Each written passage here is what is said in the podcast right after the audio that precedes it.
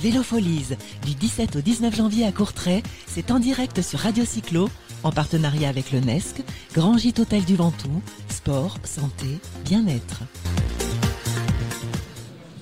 Good morning, Courtrai. Nous sommes sur Radio Cyclo. Alors je lance, après je laisse l'intervieweur attitré de Radio Cyclo sur ce salon, euh, Brice Giacone. Bonjour Brice. Bonjour. Euh, donc on a un invité, on démarre 10h, on va avoir des invités toute la journée. Deuxième journée de Vélo Folies. Euh, C'était la folie hier, ça va continuer aujourd'hui. Beaucoup beaucoup de matériel, 400 exposants. Donc la journée Radio Cyclo reprend. On a comme premier invité, et je vais les laisser tous les deux parce qu'on va parler d'innovation, des nouveautés, tout ce qui s'est vu, euh, tout ce qu'il a vu sur le salon. C'est Guillaume Robert. Bonjour Guillaume. Bonjour tout le monde. Le, le, le, Salut, le, Guillaume. le big, le big chef de Matos Vélo, donc euh, qui teste du matériel partout en France, à l'étranger, en Europe, dans le monde entier, presque sur la Lune. Euh, voilà, Brice, je te laisse, Guillaume, je te laisse parler des nouveautés. Je suis sûr que tu as des petits tuyaux à nous donner, des, des exclusivités que tu veux garder, mais il va essayer de te faire parler. Allez, euh, bonne journée sur Radio Cyclo. Merci beaucoup Jérôme. Donc on enchaîne. Guillaume, Matos Vélo, c'est quoi? Matos Vélo, c'est un, un magazine en ligne, euh, donc uniquement sur le web. Euh, je suis spécialisé dans le test de matériel vélo et tout ce qui est actualité du matériel vélo, euh, route uniquement. Et donc ça va du vélo au- à tous les équipements, les chaussures, le casque, les textiles. Les textiles. Depuis combien de temps ça existe? Ça existe depuis euh, 2011, donc ça va faire, euh, ouais, ça va faire la neuvième année déjà. D'accord. Donc au début c'était un simple blog euh, passion. Euh, J'avais un travail salarié euh, comme tout le monde à côté. euh, c'était vraiment pas le but d'en vivre ou autre. Et puis de fil en aiguille ça a fonctionné. Il y a eu du succès, des, des- des partenaires qui t'ont suivi dans l'aventure. Voilà, et je me suis dit, allez, pourquoi pas, c'est c'est pas un boulot, c'est une passion, donc allez, on, fonçons, fonçons, et ça a fonctionné. Maintenant, maintenant j'en vis, pas, Ouais. pas royalement, mais j'en vis, et voilà, comme je dis, c'est toujours pas toujours pas un boulot, c'est c'est une passion, donc je m'éclate. Et en 9 ans, qu'est-ce qu'on a pu voir comme évolution dans le monde du vélo?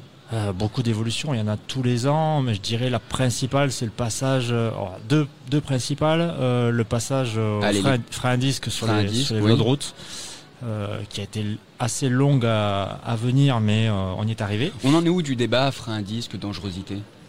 Alors, dangerosité, on n'en parle plus. D'accord. Euh, C'était un petit peu un, un mythe. euh, Ouais, je pense que ça a été un mythe pendant un petit moment. D'accord. Euh, là, les gens s'aperçoivent finalement il n'y a pas de danger. Après, il y a toujours quand même des réfractaires au frein à disque. Ouais. Euh, alors, je dirais pas moi le premier, mais moi, je suis pas toujours convaincu que le disque soit une solution euh, bonne pour tout le monde sur le vélo de route. D'accord. Mais après, euh, ça fonctionne, donc euh, pourquoi pas. Ouais. Et après, la deuxième innovation euh, dans quelques années, là, c'est l'assistance électrique sur les vélos de route. Donc ça a d'abord démarré sur le vélo urbain, le VTT, et là c'est en train d'arriver sur le vélo de route. J'y croyais pas trop il y a quelques années. Ouais. et, euh, c'est en train de prendre, euh, de, de bien se développer. C'est en train de bien se développer. Ouais.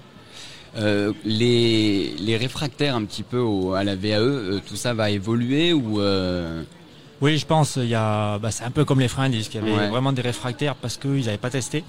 Euh, là, le VAE, c'est pareil. Il y en a beaucoup qui voient, qui voient dans l'assistance électrique sur la route de la triche, alors que, on va dire, c'est un, un autre usage. C'est pour des personnes qui ont eu soit des problèmes de santé, soit bah, avec l'âge, à un moment. euh, on ouvre la pratique quand même. euh, Voilà. C'est quelque chose qui est assez fort. Hein. Ça permet aussi de, à des gens de se mettre au vélo euh, bah, qui n'ont pas spécialement le temps de s'entraîner. Euh, je vois en montagne, il y en a beaucoup, ils font de location et de l'assistance électrique. Ça permet à des gens d'aller euh, bah, monter des cols. Découvrir un petit peu la montagne. euh, Voilà, sans, sans prendre la voiture et euh, en se faisant plaisir. Donc c'est toujours du sport. euh, c'est toujours du sport pour moi. Après, euh, voilà, c'est faut pas aller faire de la compétition avec un vélo assistance électrique, mais euh, en dehors de ça, euh, pour moi, il n'y a pas de souci. Je pense que ça va, ça va se tasser un peu les, euh, les critiques envers euh, l'assistance électrique. Ok, donc frein à disque, assistance électrique. Oui, Et ici au Vélo Folies, c'est la première fois que tu viens. C'est la première fois que je viens. Ouais. Qu'est-ce que tu as pu observer alors euh, juste sur la journée euh, d'hier et les journées qui vont suivre? Alors je m'attendais pas à un tel salon. C'est vrai que D'accord. euh, c'est. euh, Parce qu'on est tous habitués à l'Eurobike. Donc, euh, Voilà, moi j'ai fait l'Eurobike pendant 5 ou 6 ans, qui est, euh, qui était intéressant au début, puis c'est vraiment devenu une grosse usine. D'accord. Là, on va dire c'est taille plus humaine. Et néanmoins, il y a beaucoup. Il y a quand même de- 5 halls et euh, 400 exposants. hein. même 6. Ah, nous, a- on a eu l'info 400, mais peut-être plus. Oui, non mais 6 halls, il y a. Ah, 6 Ouais. Euh, c'est assez grand. euh, et la journée d'hier, il me la fallait bien pour, faire le tour. Donc, euh, ouais, un salon à taille humaine, mais on retrouve toutes les marques. Ce qui, euh, alors au bike, on n'avait plus. Il y a des grosses marques qui avaient disparu. D'accord. Alors, c'est plus grand public, mais voilà, le grand public qui est passionné de vélo, qui veut voir un peu toutes les marques ou des, des marques moins connues. euh, si vous venez au Vélo Folies, vous trouverez tout ce que, tout ce que vous voulez. Donc on incite les gens à se rendre au vélo Ouais, en plus, c'est assez facile d'accès. Oui. Euh, on est à, à 20 km de Lille. Donc euh, très facile d'accès contrairement à leur bike. Donc euh, ouais, ceux qui sont passionnés de vélo, euh, à la limite, vous venez juste un week-end, nickel. Ça se fait. Ça se fait. Qu'est-ce que tu as pu voir hier? Alors des marques que je connaissais bien sûr. bah, quand je viens sur un salon comme ça, c'est aussi pour entretenir des relations, voir voir en réel des gens euh, que souvent je discute avec eux par mail ou par téléphone. Ouais. Ça fait du bien aussi de, Bien sûr. de se voir en vrai. Un euh, peu de relations humaines. voilà, même pour moi qui travaille tout seul, euh, voilà, je, je vois des gens en vrai, c'est- sympa. Ouais. Euh, et puis après, découvrir de nouvelles marques aussi, euh, bah, qui sont qu'on connaît déjà, mais que j'avais pas spécialement de contact, donc ça permet moi, pour moi de rentrer en contact avec ces marques-là euh, et de découvrir de nouvelles petites marques qui essayent d'émerger sur euh, ou du vélo ou des accessoires, donc ça permet de faire découvrir ça après à mon public sur Matos Vélo. Avec ton regard expert, est-ce que c'est compliqué aujourd'hui pour une marque textile, euh, technique, etc., euh, d'émerger dans ce milieu-là Ouais, pour les nouvelles marques, c'est une marque qui veut se lancer, ouais, c'est compliqué parce qu'il y a quand même des gros acteurs euh, avec, euh, je suppose derrière, des quand même des gros investissements.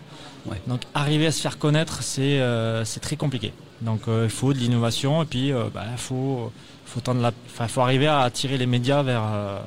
Faut qu'ils arrivent à attirer les médias vers eux pour se faire connaître et c'est vrai que c'est pas toujours évident. Ce genre de salon, c'est pas mal pour ça parce que là, je découvre des marques que jamais j'aurais connues euh, si j'étais resté chez moi. D'accord.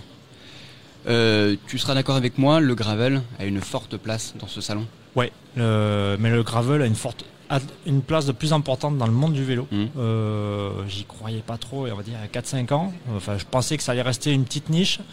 Et, Et- finalement, Et finalement, de plus en plus Ouais. de monde s'y met. Euh, D'une part, il y a les dangers sur la route qui euh, orientent des gens vers une pratique gravel. Ils se disent, allez, on va prendre des chemins à côté des routes pour euh, moins de danger. et éviter de crever à chaque euh, crever les pneus, je précise Voilà. à chaque coin de à chaque intersection. C'est ça. Donc euh, non, c'est une pratique qui est en train de prendre. C'est une pratique différente du, du vélo de route où il y a un peu de compétition, on va dire, à chaque sortie si on sort en, en groupe. Voilà, le gravel, c'est plus plaisir. On prend son temps, on, on découvre des paysages. Voilà, ben, en dehors des routes, donc on n'aurait même pas vu en voiture. Donc euh, c'est en train de prendre, euh, de bien prendre. Est-ce qu'il y a des innovations ici qui t'ont interpellé et que tu aimerais nous partager? Euh, non, pas de grosses innovations. Après, les innovations sont présentées. alors, le grand public va avoir des innovations en fait, parce que moi je les ai vues depuis le mois de juin avec des présentations presse ou des communiqués de presse. Un petit peu en avant-première Voilà. Donc, euh, mais le grand public va découvrir en effet des innovations, des nouveaux vélos qui ont été présentés euh, dans le courant de l'année, qu'ils n'ont pas encore vu chez, chez leurs vélocistes, par exemple. Euh, après, j'en ai vu une, mais euh, dont j'ai pas le droit de parler. Il y a des dates d'embargo. euh, D'accord. voilà, c'est. Elle est, c'est- elle est quand cette date d'embargo pour cette Euh, innovation précisément de tête, c'est 3 février, je crois. Début février, donc Voilà. on a peu de temps à attendre. Voilà, peu de temps à attendre, euh, mais voilà, j'en Où est-ce qu'on pourra la découvrir pour Euh, nos auditeurs s'ils veulent alors, connaître cette, cette innovation Bah, sur matosvélo.fr bien sûr. Sur matosvélo.fr tous- les sites, euh, mes confrères aussi, bah, on a la même, la- les mêmes Fais- informations. Faisons un peu de pub, amenons-les sur Matos Vélo. Voilà. mais ap- après, moi, je suis pas sectaire. J'invite les gens, en tout cas pour les tests, euh, à aussi regarder l'ensemble des tests, par exemple pour un même vélo. Suivant le testeur, ça peut différer un peu. Je trouve- Enfin, il y a des gens qui vont se retrouver dans ma pratique et Ouais. d'autres moins. Donc euh, voilà, regardez l'ensemble. Et très intéressant, tu parles de tests, euh, pour en venir un petit peu à ton euh, site et, à ta, Oui. et, et- et du coup à ton métier ou ta passion. Oui. Euh, tu testes tous les jours, tu es obligé d'entretenir la forme, tu es obligé de rouler, tu es obligé de faire attention un petit peu à ta diététique, il faut, il faut être en forme. Alors diététique, j'y fais pas du tout attention. Bon, d'accord. C'est peut-être en ça que peut-être beaucoup de gens se retrouvent en moi. C'est que je fais du vélo. euh, Sans se restreindre au quotidien. Non, je me restreins pas du tout. Euh, J'aimerais perdre du poids, mais euh, la volonté, elle reste dans le lit le matin. Donc, mais voilà, je fais du vélo, j'aime, j'aime la performance, tout ça, mais on va dire, je suis comme 60% des cyclos. Euh, j'aimerais euh, perdre du poids, mais j'ai pas envie. Enfin, j'ai pas envie de faire les efforts pour. Donc voilà, c'est. euh, mais ouais, je, je roule quasiment tous les jours bah, pour tester tout ce qui est tenue, vélo, etc. Donc, Et Guillaume Robert, il roule combien de, de kilomètres par semaine ou par mois? L'année dernière, j'ai fait 8000 km, donc ça fait 800, ki- un peu moins 600 km par mois. D'accord. Ça dépend, il y a des mois où il y a des mois où on roule plus, forcément s'il y a des présentations de que janvier-février, on a un petit peu plus de mal que euh, Voilà, c'est ça. avril, euh, mai. Et encore, et encore avril-mai l'année dernière, j'ai eu beaucoup de présentations presse, donc entre les voyages en avion et tout ça, finalement je roule pas tant que ça, c'est, je fais plus de kilomètres en avion qu'en vélo.